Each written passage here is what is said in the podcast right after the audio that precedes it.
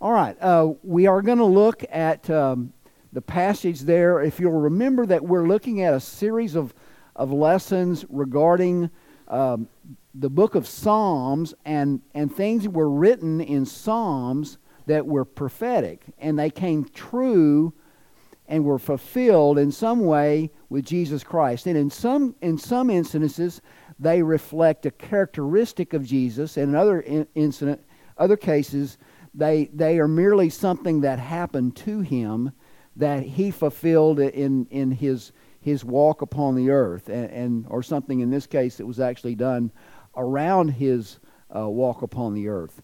Um, so, if you think about that in itself, it's kind of interesting that Psalms were like prayers. And they were, well, they were really written that they could be put to music, and so they could be like a, a, a song as well. Um, but this, if you think about a psalm at its base, it was really a, it was the meditation of the heart, in most cases, David.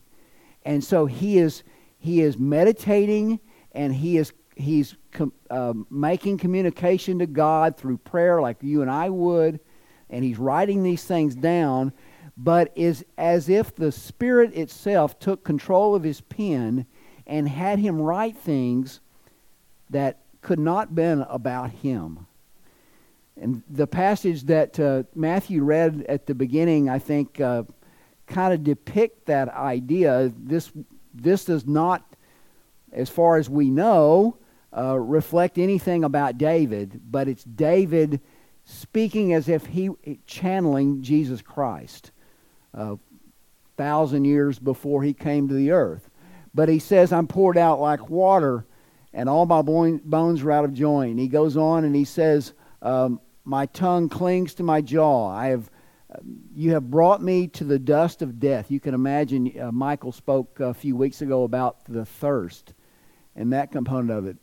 And so he goes on and he says in verse 18 that they divided my garments among them, and for my clothing they cast lots. And so that's really the topic that we want to look at this morning. But just real quickly in review, some of the things that we've seen that were channeled through David about Jesus.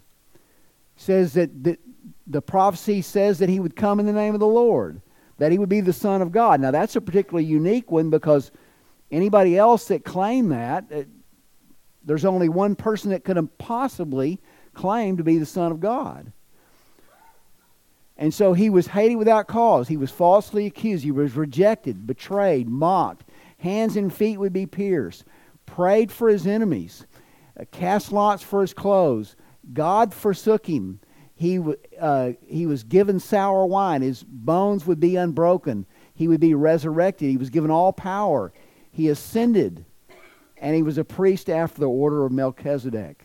And so, again, all of these things were prophesied through David as he channeled a future Jesus Christ, if that makes any sense. Um, so let's look at this passage and see if it was indeed fulfilled. Psalms 22, chapter 18 says that they did divide his garments. So, where in the New Testament does that tell us that, that it was fulfilled? Well, in Mark uh, chapter, I believe it's not Mark 27, I believe it's 13, definitely not 27. since there's not 27, I'm pretty sure it's not there. You can look for it, but I don't think you'll find it. Uh, it says, Then they crucified him, and they divided his garments, casting lots that it might be fulfilled which was spoken by the prophet. They divided my garments among them, and for my clothing they cast lots. And I'm guessing this is in Matthew. So that, that would make more sense in verse 35. And, but it, a similar passage would be found in, in uh, the Gospel of John, and John is more clear about exactly how this unfolded. So they didn't cast lots for all of his garments, you'll see that some, it says, then the soldiers, when they had crucified Jesus, they took his garments and they more, made four parts. So you think about they divided, they had four piles out there. And to each soldier a part, and also the tunic. Now the tunic was like a coat, so it was like an overcoat. But the tunic was without seam, woven from the top in one piece, And they said, Therefore, amongst us, let us not tear it, but let's cast lots for it. Who shall it be that the scripture might be fulfilled? Now, obviously, these Roman soldiers were not thinking, hey, let's do this so the scripture is going to be fulfilled. That wasn't, that wasn't what was going on here. But God, in His wisdom, created the conditions such that He could use these agents, to which were no part Christian or, or related to God in any way, but to fulfill this prophecy. So they said, let us not tear it, because that would, obviously, the value would, would go down a lot if you did that. Um, let us not tear it, but we're going to cast lots for it. Who shall it be? That the scripture would be fulfilled. And so uh, we see that they took the, there was some garments that they were able to divide out and said, well, you take this, and you take this, and you take this, and you take this, but this tunic, what are we going to do with it? Well, they cast lots for that. Now, casting lots is an interesting idea because we really don't know how they did that. And, and in fact, you might think of it like gambling. You know, gambling is kind of a broad term. There's lots of different ways that one could gamble. You could you could bet on a football game.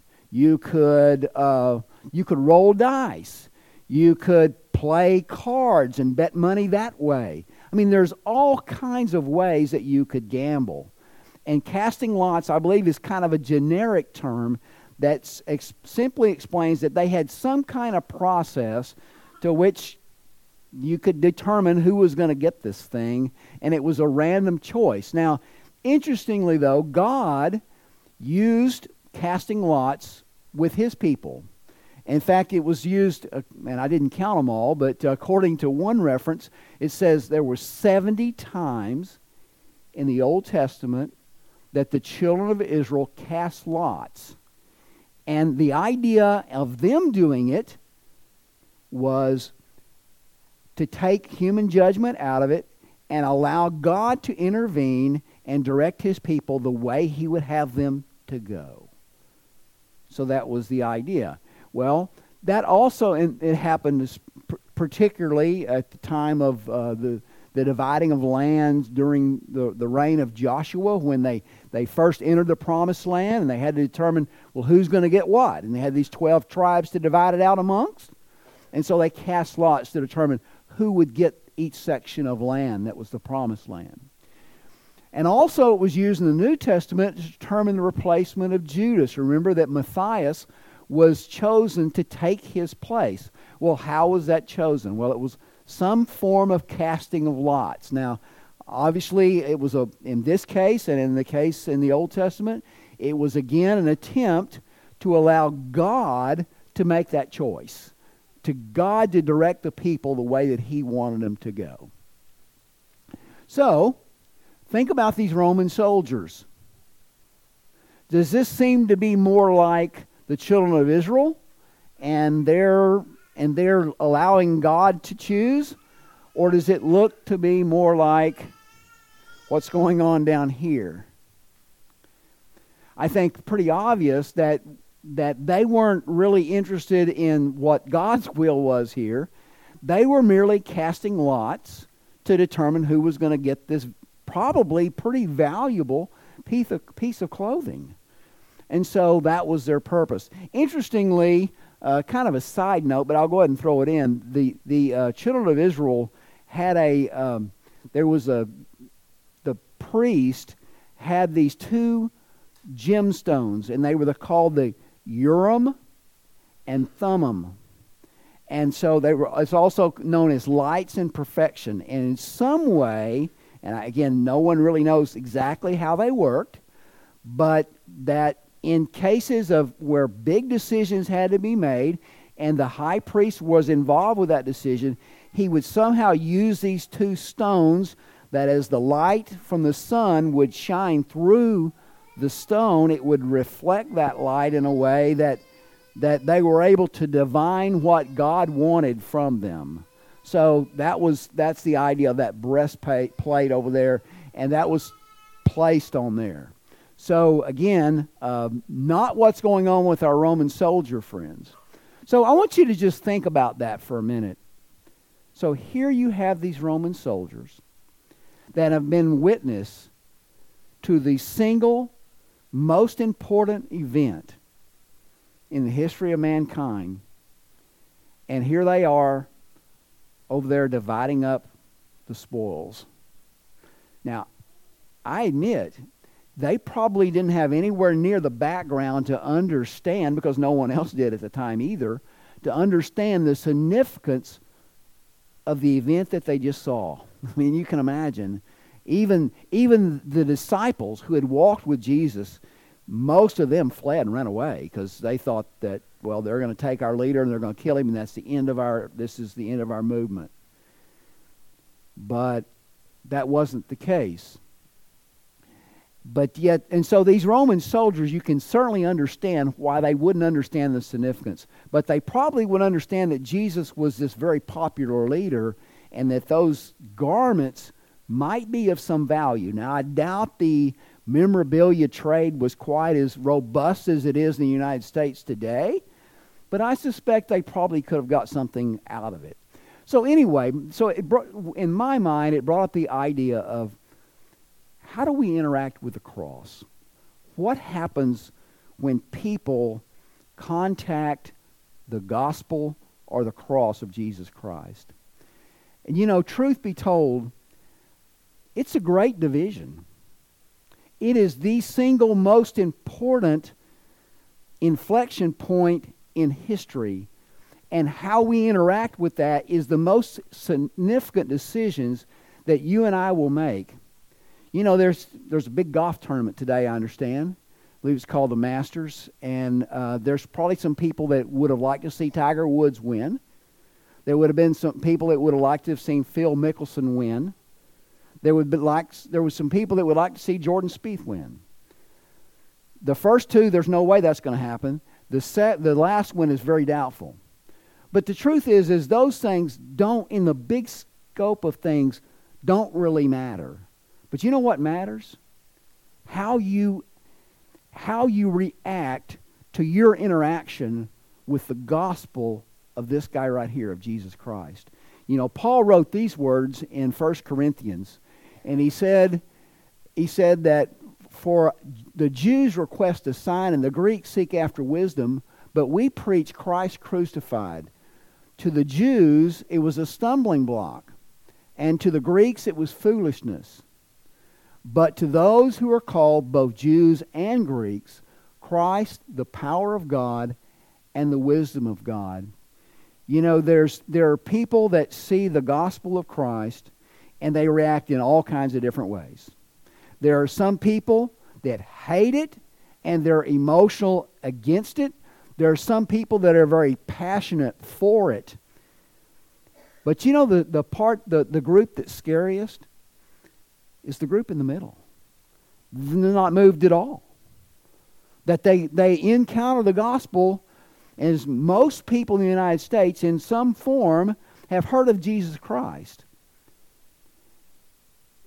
But many are unmoved by the most important decision that they'll have to make in their life, and that is how they're going to interact with that. You know, I think about um, I think about garage sales and I never go to garage sales, but I know people that do go to garage sales, and they'll spend all day on a Saturday doing that, and they enjoy doing that, and it's a lot of fun. And, and sometimes, you know what they're looking for? That one treasure. Man, if I can, if I spend the whole day, but I can find that one treasure where this old boy's got this I'll use something Danny and I would relate to a guitar or a banjo or something like that that they're selling for 30 bucks and it's worth maybe a couple of thousand, or maybe it just plays really well and we just would love to have it. That would be worth it to, to a garage sale person. And so I think that's true of people in the gospel, is that some people see it and they're not moved. They see no value in it. But others see it and they see, as this is described by Jesus, a pearl of great price Remember the guy that found that field? And he found that field and he said it was so valuable they went and sold all that he had that he could buy that one field. And I just wonder as Christians, are we, are we turned, are we motivated by that good news still today? You know, you look at different people as how they've interacted with the gospel through the years, and these Roman soldiers that we're talking about today, they were really looking to exploit these these items. Hey, let's let's take this and maybe we can sell it and make some money. This will be a good thing for us.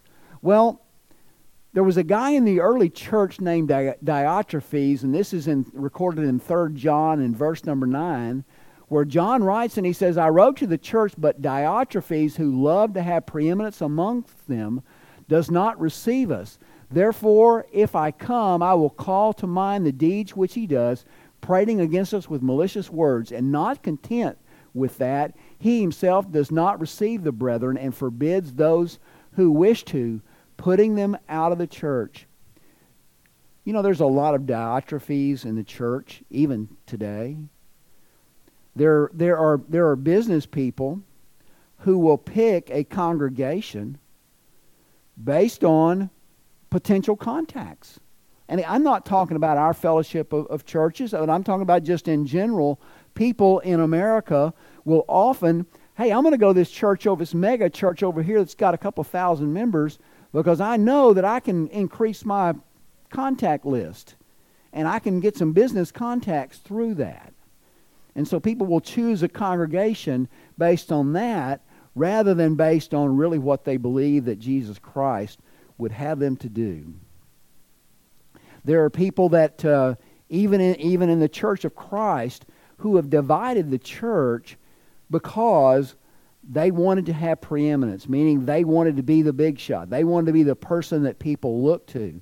And I would submit to you that probably a lot of the division, not all, but a lot of the division that the Church of Christ has dealt with has been because of this, of this position of, of men wanting to be in power and them fighting for that power with other men that they thought were a threat to them. And, and you know, the gospel is not a competition.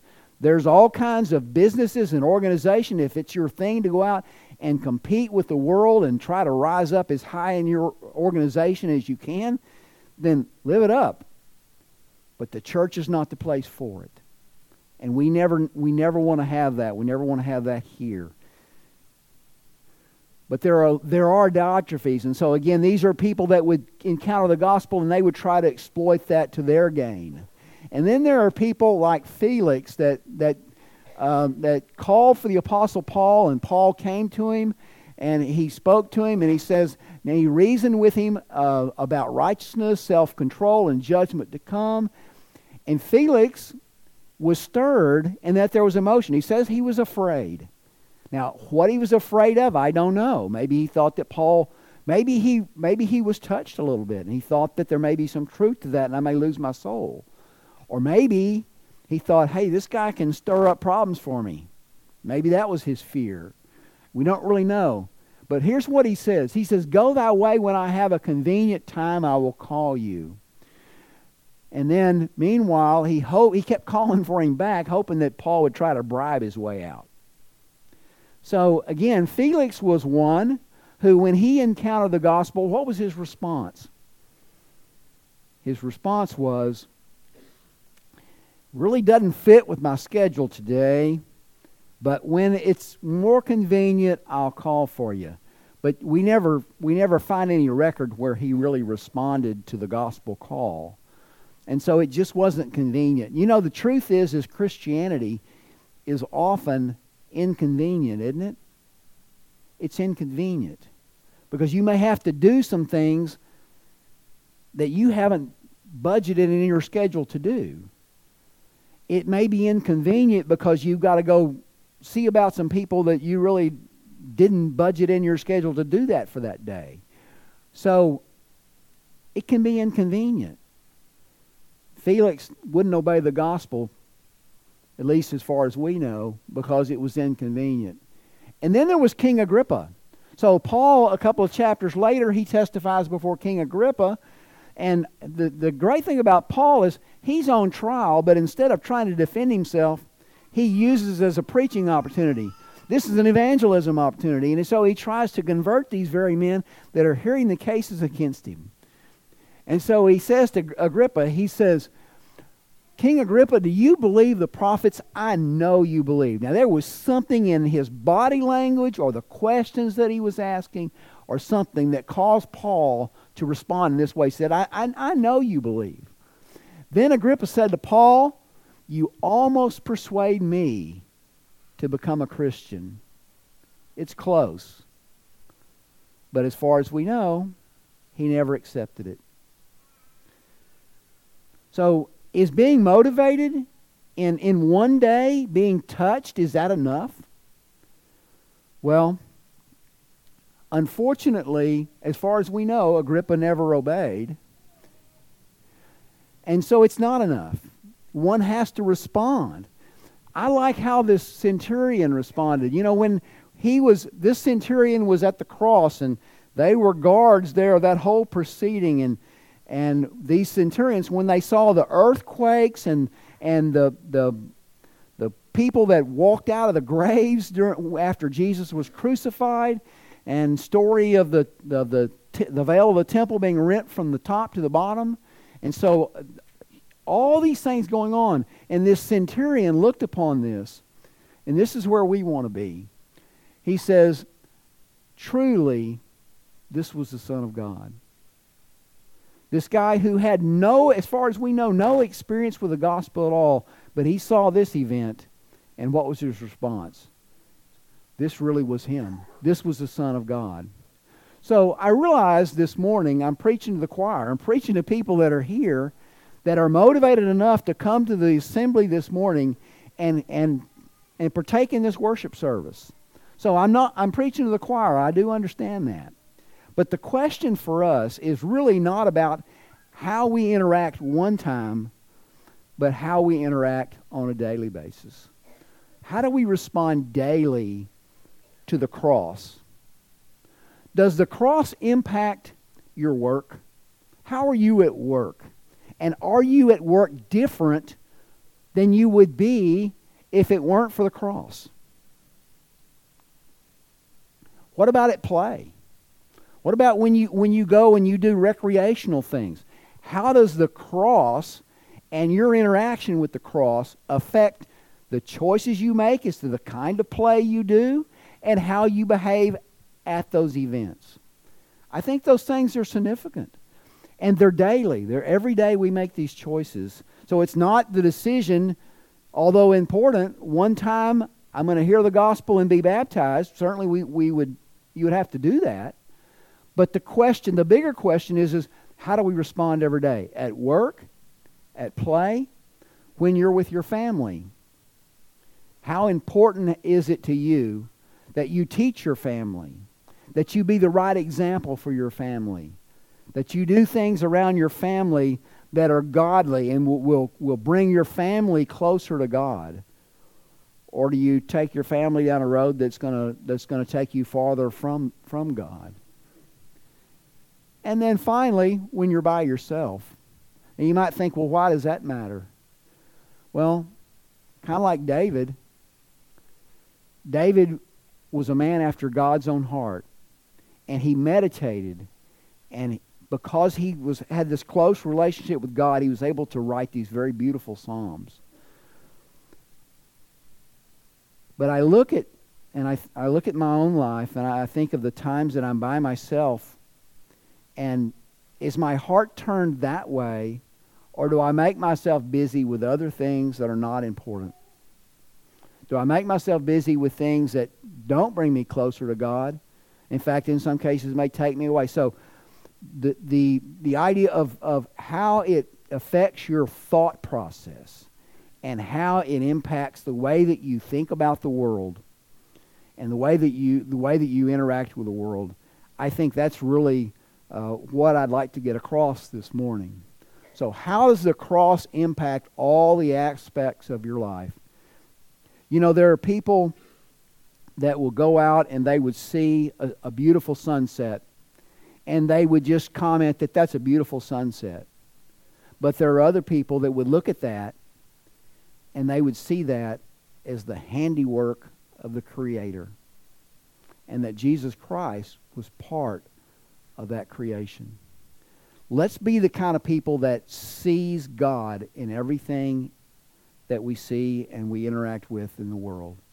Let's, let's be a kind of people that are motivated because of what happened on that day to live differently, to work differently, to play differently, to represent the gospel in a way that, uh, that he would be satisfied.